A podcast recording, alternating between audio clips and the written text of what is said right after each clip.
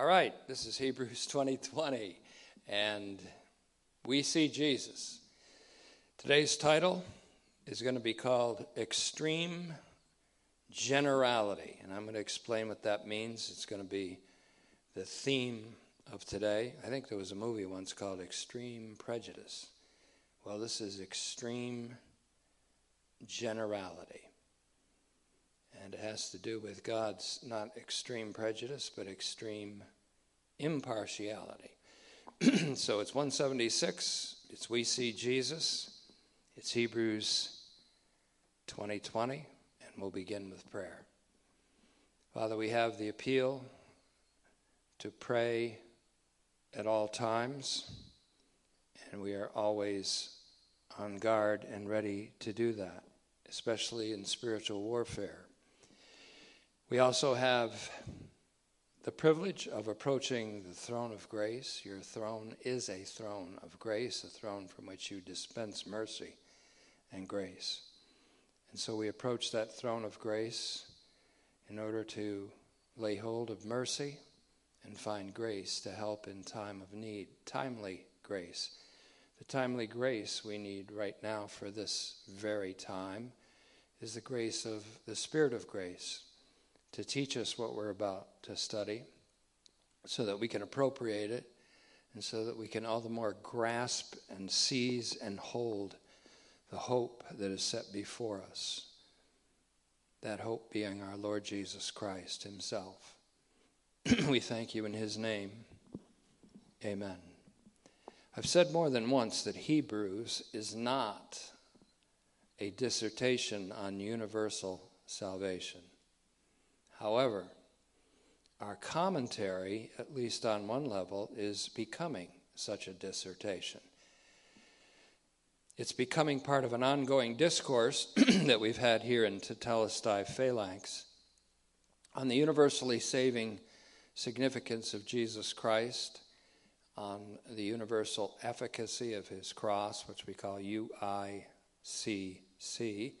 the universal impact of the cross of Christ and that theme can be discovered and read in our studies on Rev the Book, Better Call Paul, Romans the Epistle, Romans Doctrines, the doctrine of justification, Doing and Living Theology, and the doctrine of the mystery. It's coming into the sharpest possible focus in Hebrews, an unlikely place the great archpriesthood of Jesus Christ is, in our theological exegesis of Hebrews, what we would call a Christological theme. It's also a soteriological theme, or a theme having to do with salvation. For as Hebrews 7:25 says, this archpriest makes intercession for us to save us to the uttermost.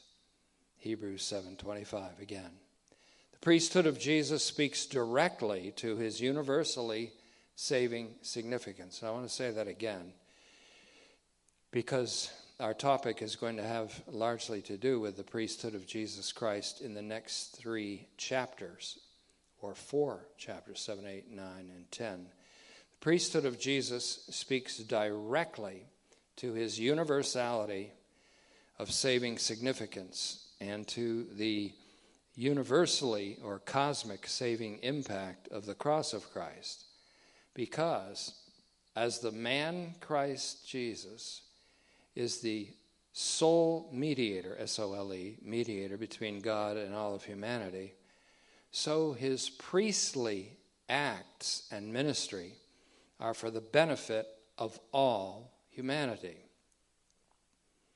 Jesus is the conveyance of God who is salvation. I'll say that again. Jesus is the conveyance of God, who is salvation to all the human race and to all the groaning creation. that's not a poem on purpose, that's just a statement. Jesus is the conveyance of God, who is salvation to all the human race and to all the groaning creation. What is more, and there's always more, Jesus is the proper and obedient response of all the human race and all of creation to the God who is its salvation. When we see Jesus as a great archpriest according to the order of Melchizedek, we see the salvation of God for the entire race of humankind. And we see in Jesus the liberation of all of creation from its slavery to corruption and to entropy. so I'm going to look over some verses again, review them, and see how they form a kind of a linear theme regarding this subject. Hebrews 2 9, we see Jesus. That's the theme phrase that I chose for this whole series, which is now over 900 pages of notes, I think, are prepared for it. But Hebrews 2 9 says, We see Jesus, who was made inferior to the angels for a little while, so that by the grace of God, and we saw the alternative translation to that, which I prefer, so that far from God, he would taste death for everyone. That's an extreme generality. Taste death for everyone. That means experience death, which the Bible defines as the wages of sin for everyone.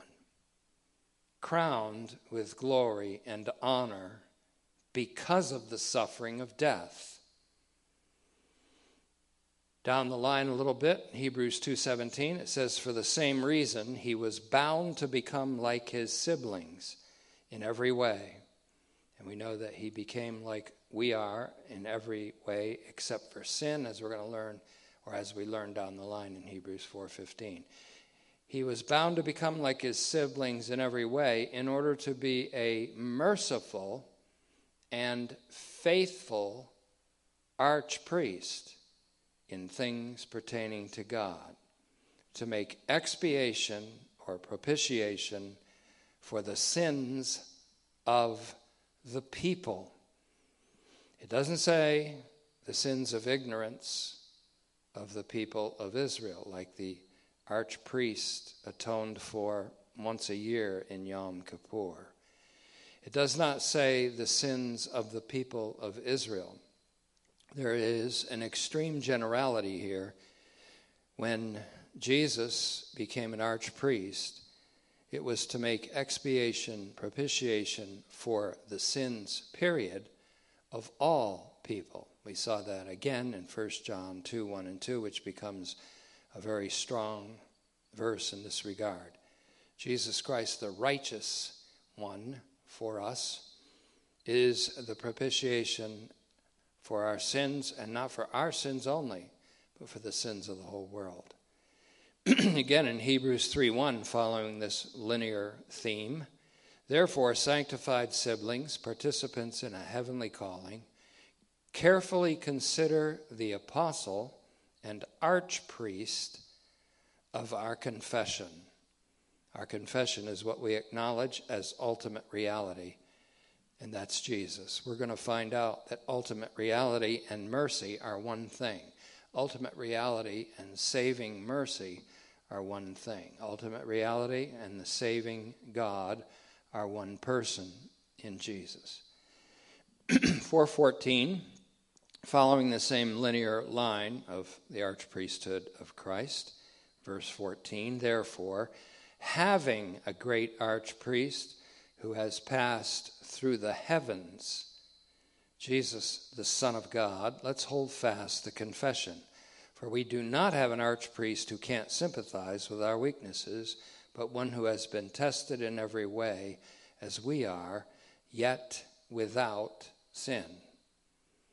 And then in 5 1, we looked at this a little bit already. Every archpriest selected from human beings is appointed to act on behalf of human beings in things that pertain to God, to offer both gifts and sacrifices for sins.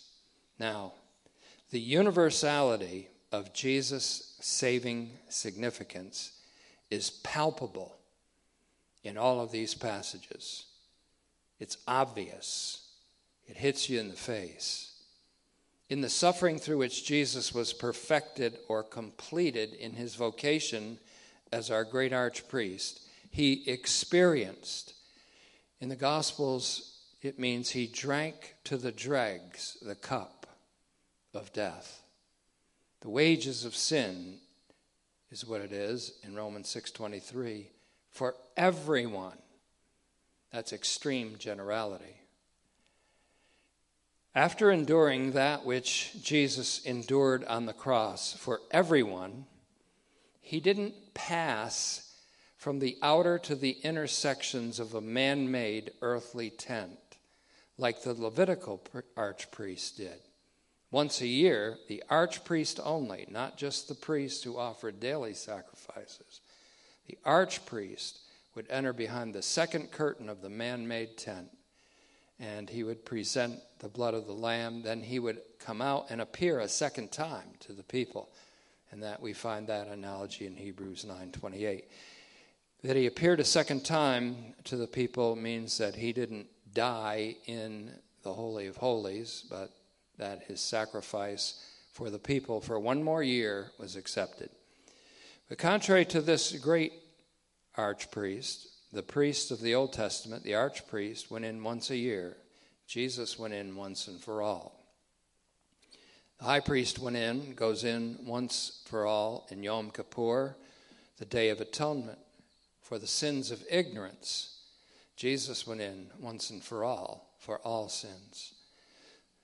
The archpriest of the Old Covenant goes in once a year with the offerings other than himself, animal offerings having been offered, and he does so for his own sins and for the sins of the people of Israel. Jesus went in after the offering of himself and through his own blood and found eternal redemption for all of humanity for all of time.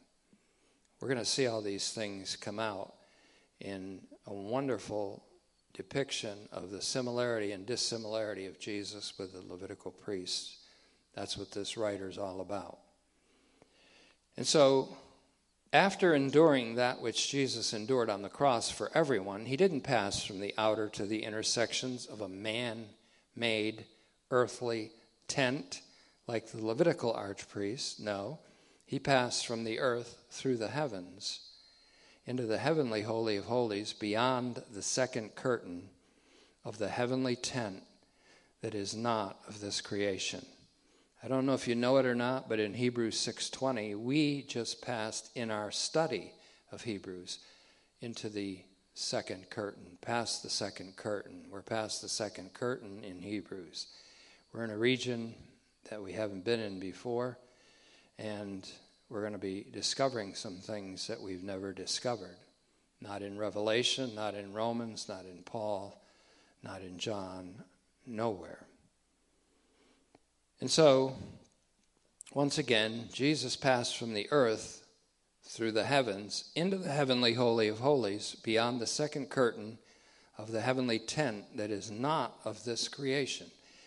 Paul makes it very clear here that when Jesus came down and descended to the lowest parts of the earth, and then went all the way up to the highest heights of heaven, he did so in order to fill up everything with himself.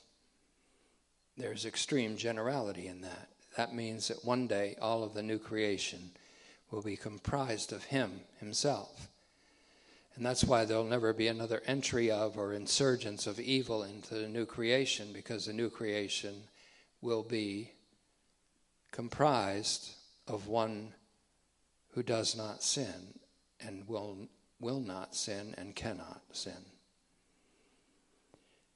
So, He did not pass through the earthly precincts of an earthly man made tabernacle as the son of Aaron or of Levi.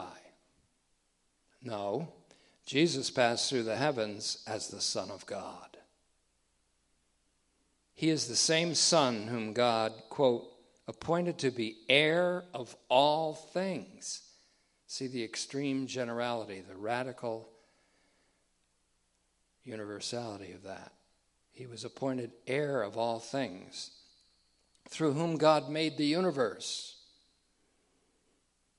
who is the visible radiance of God's glory and the exact visible self representation of God's invisible reality, who also upholds the universe and carries everything that happens in it through the course of all time toward a redemptive objective. And He has made purification for sins.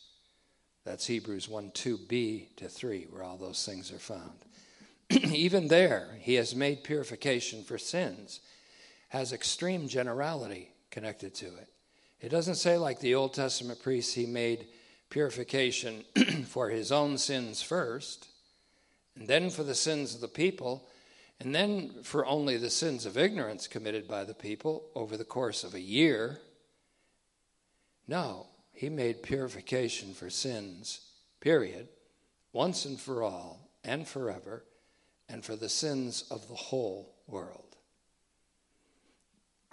so, once again, Hebrews isn't a dissertation on universal salvation, but our commentary on it is. It has to be, because we're, we're deriving insights from these things.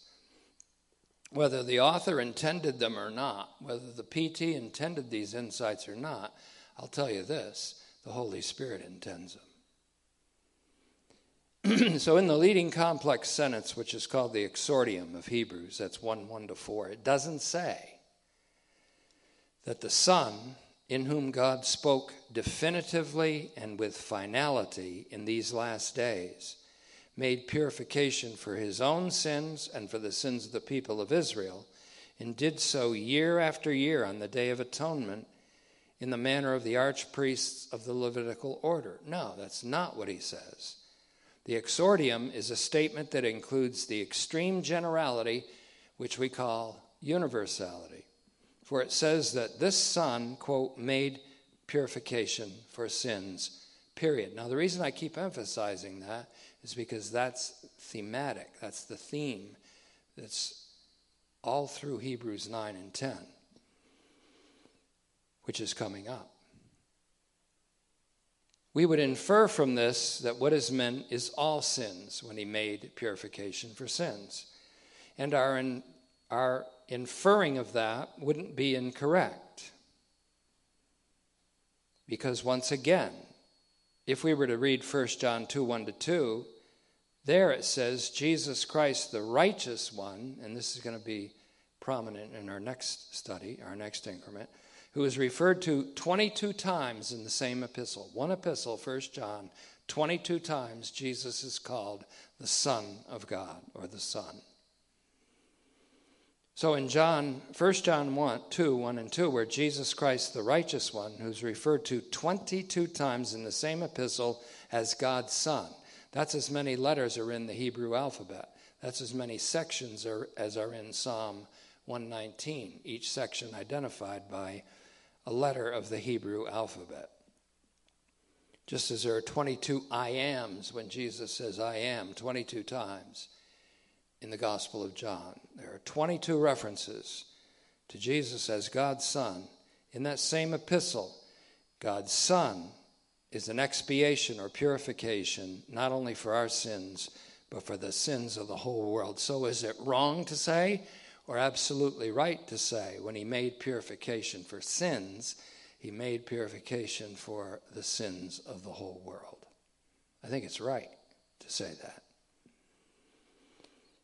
And so this extreme generality also radiates in Hebrews 9:26b, which says, "But now, once for all, at the juncture of the ages, the cross is the juncture of the ages, he was revealed in the putting away of sin by the sacrifice of himself. And couple that 926b with 928a, where it says, Christ was offered once for all, once for all, to bear the sins of many. And this is a reference to, there's an allusion here to Isaiah 53 12, where it says, He bears the sins of many.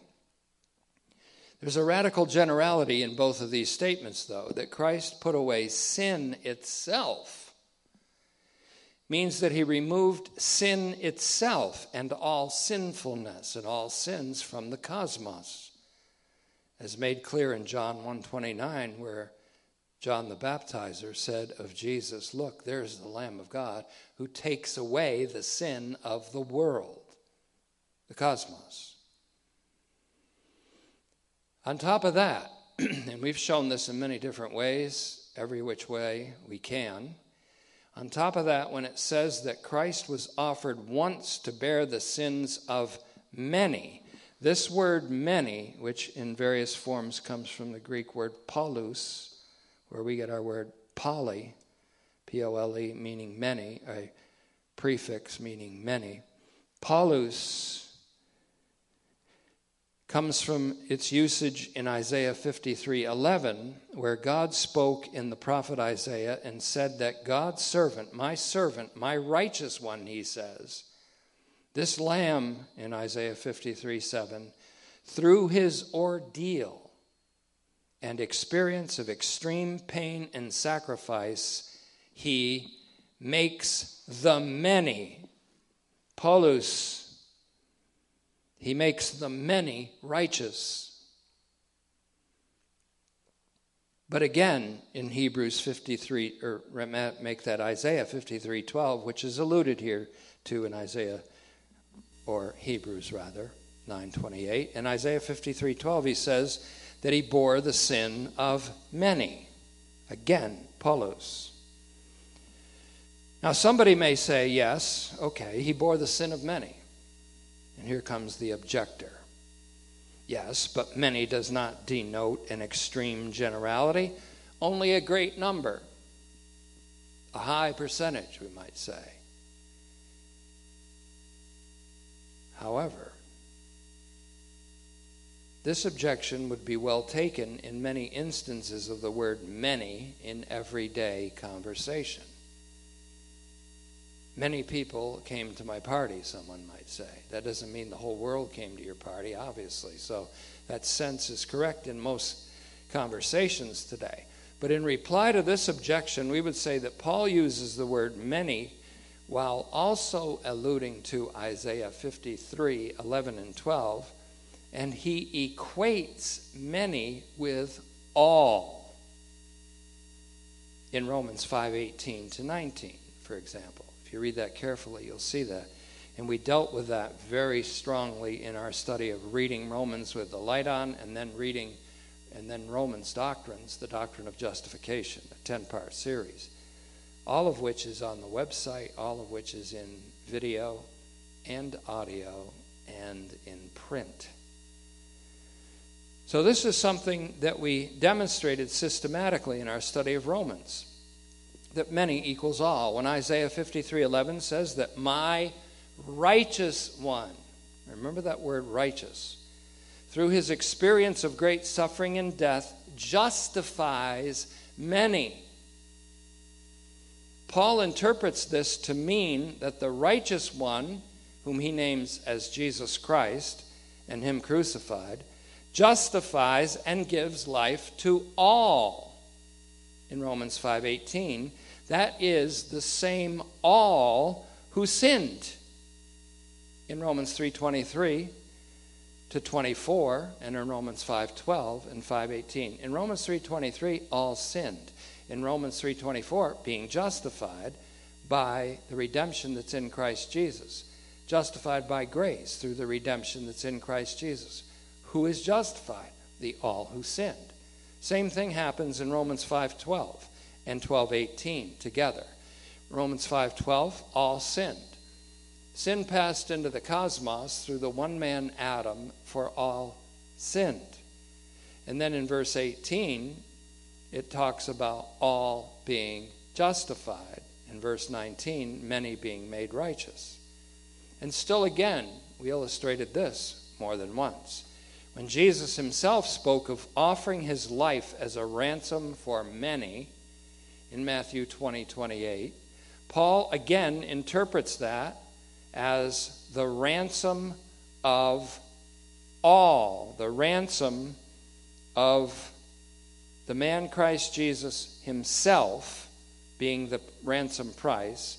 That's the Greek word autu in 1 Timothy 2 5 and 6, and in Hebrews 9 25 and 26. So again, when Jesus said, I give my life as a ransom for many, the Son of Man gives his life as a ransom for many, Paul interprets that many as being all in 1 Timothy 2 6. So, in accordance with the will of God our Savior, the God who saves and wills the salvation of all of humanity, in 1 Timothy 2 4, and also 2 3 and 4, God is called the God of salvation in Psalm 68:20, and that's going to be a key and pivotal verse in this study too. Psalm 68:20, our God is a God who saves. There is no God but the God who saves. There is no God but the God who is for us. God and the God who saves is one God. There isn't God and then the God who saves. There isn't God who damns and then God who saves. There's God who saves, period, over and out. There isn't God who's for us some of the times and against us some of the times. There isn't God that's for us, elite, elect ones, but against the rest of the human race. No, there's God who is for us all. For he did not spare his only Son, but freely handed him over on behalf of us all. Romans 8 32. And still again, there is the blood of the new and everlasting covenant that Hebrews 12 24 and 13 20 speaks of. This covenant, which Jesus said is ratified by my blood, which is shed for many. Matthew 26 28.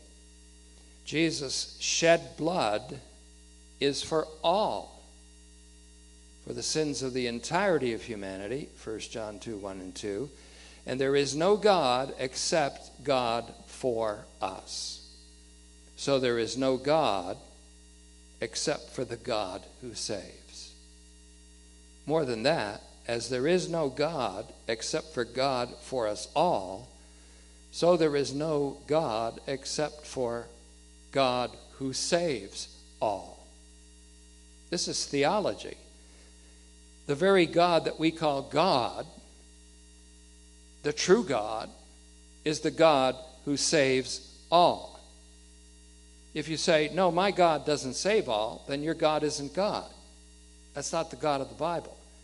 If you say, Jesus saves some and loses others, then you're, you have another Jesus in the chamber of your imagery. It's an idol. So I'm going to repeat the last section one more time. Paul interprets the many of Isaiah 53 and the ransom for many in Matthew 20 28 as the ransom of the man Christ Jesus himself for all of humanity. And that's in accordance with, in agreement with, in fulfillment of, of the will of God our Savior, as he's called in 1 Timothy 2 3, who saves in Isaiah 53 12 and Psalm 68 20, the God who saves and who wills the salvation of all of humanity. He doesn't just desire it or want it, he wills it and fulfills it. So Jesus shed blood is for all, it's for the sins of the entirety of humanity. So here's my principles, several principles. As there is no God except for God for us, Romans 8:31. As there is no God except God for us, neither is there any God except for the God who saves. Isaiah make, make that Psalm 68 20 says it. Our God is a God who saves. Our God is a God who saves. So, more than that, building on that, building on those two declarations, there is no God except for God for us all. God for all of humanity and for all of creation and even for all of the angels. He's for us all. So there is no God except for God who saves all. Now, here we've hit with the tip of the spear the heart of the matter.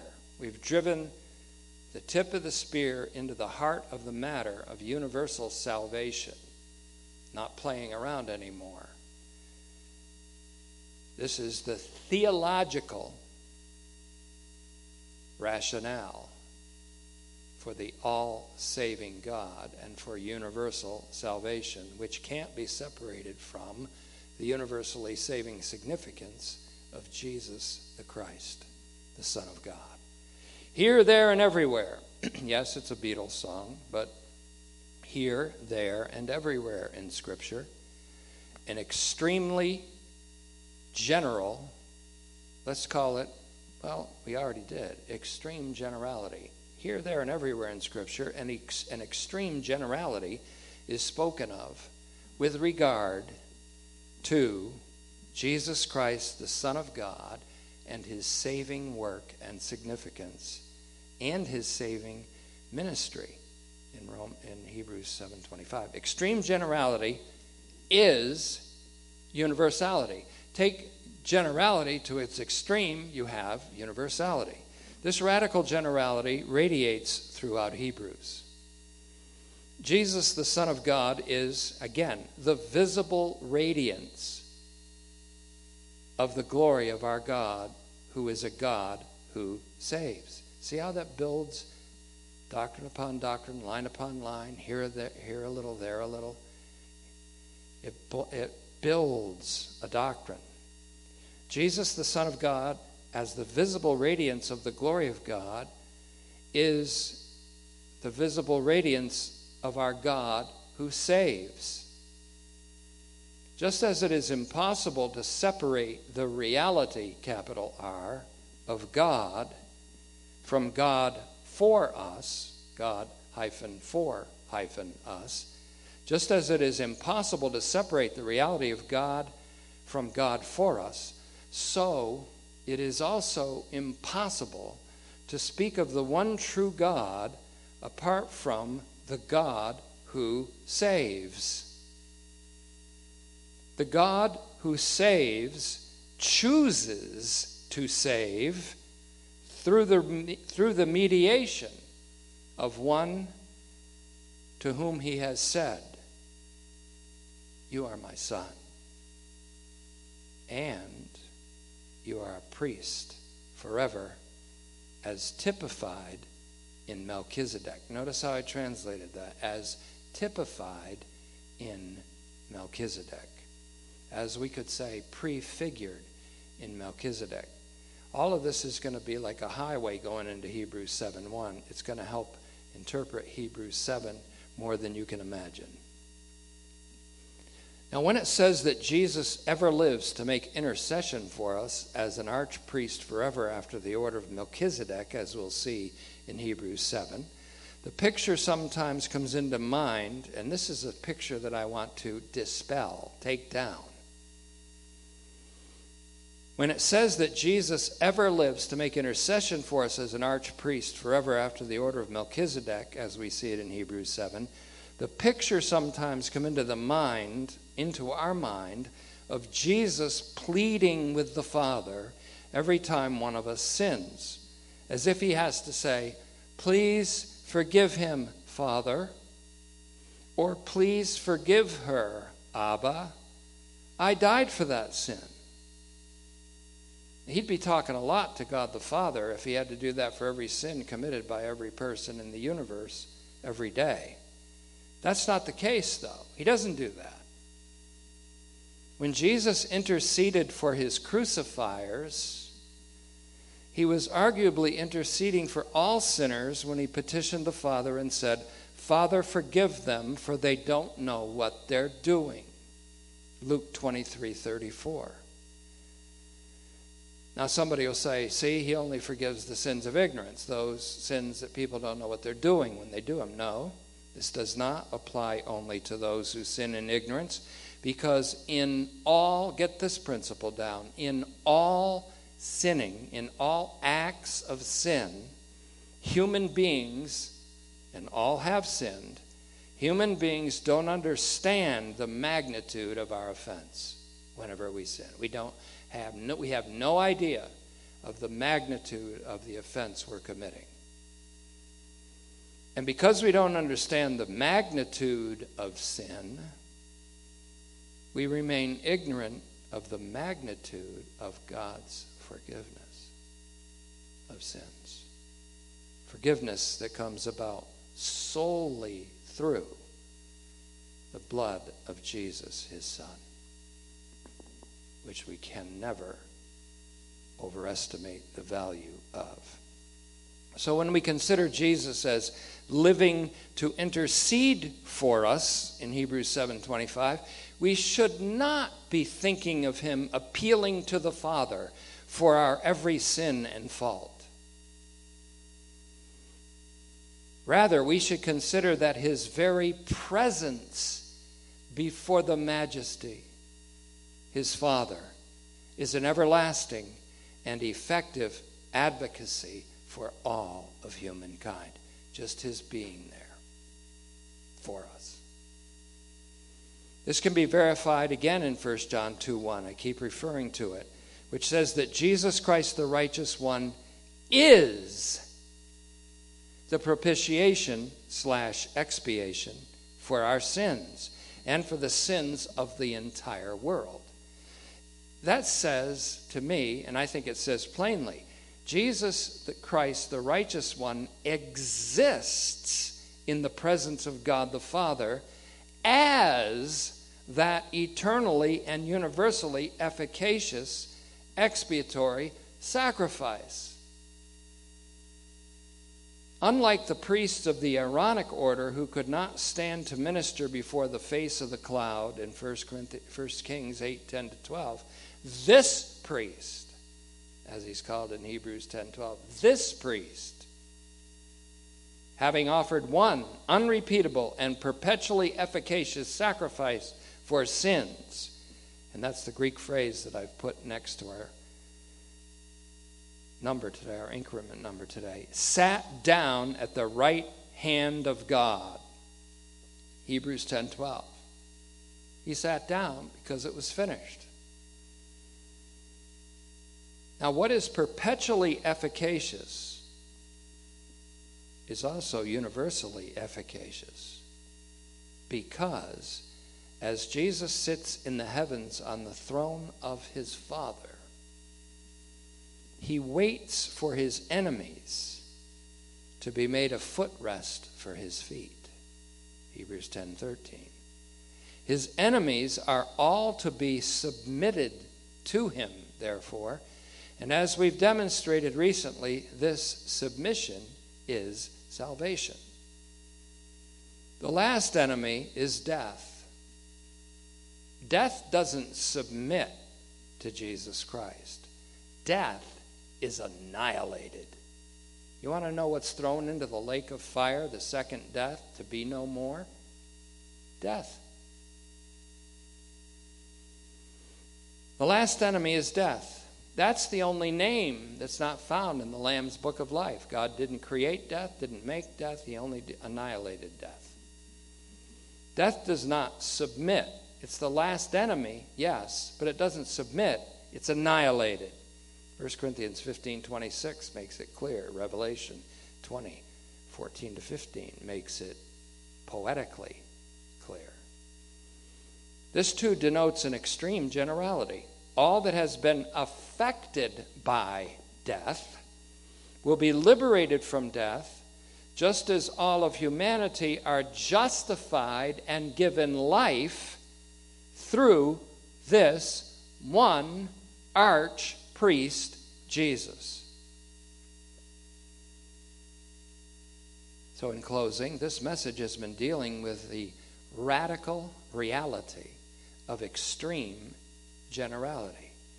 It has been about the universality of God's salvific action, mediated through Jesus Christ, the archpriest forever, according to the successionless order of Melchizedek that we'll look at it in our next increment in a little more microscopic detail. In our next increment, we'll get to the specifics and particulars regarding Jesus, our great archpriest, as we continue an exegesis of this homily line upon line. You see, dealing with these lofty themes, we have not forgotten and we're weaving into the whole mix still the verse by verse, line upon line, even word by word exegesis. Father, we thank you that you are none other than the God who saves and the God who is for us. May this truth be, find its way into the deepest parts of our hearts. And as we end today, Father, we thank you for your constant and continual providence in which you uphold us and which you uphold Tetelestai Phalanx and all of its members. And we pray for those who are in special need of your great mercy and compassion that you'll dispense it from the throne of grace on their behalf. And we ask, of course, in Jesus' name that you'll do so. And we thank you for your ongoing provision that this ministry can continue and has continued now in these messages on Hebrews, in which we have just completed the 176th increment. All is credited to your grace, Father, in Jesus' name.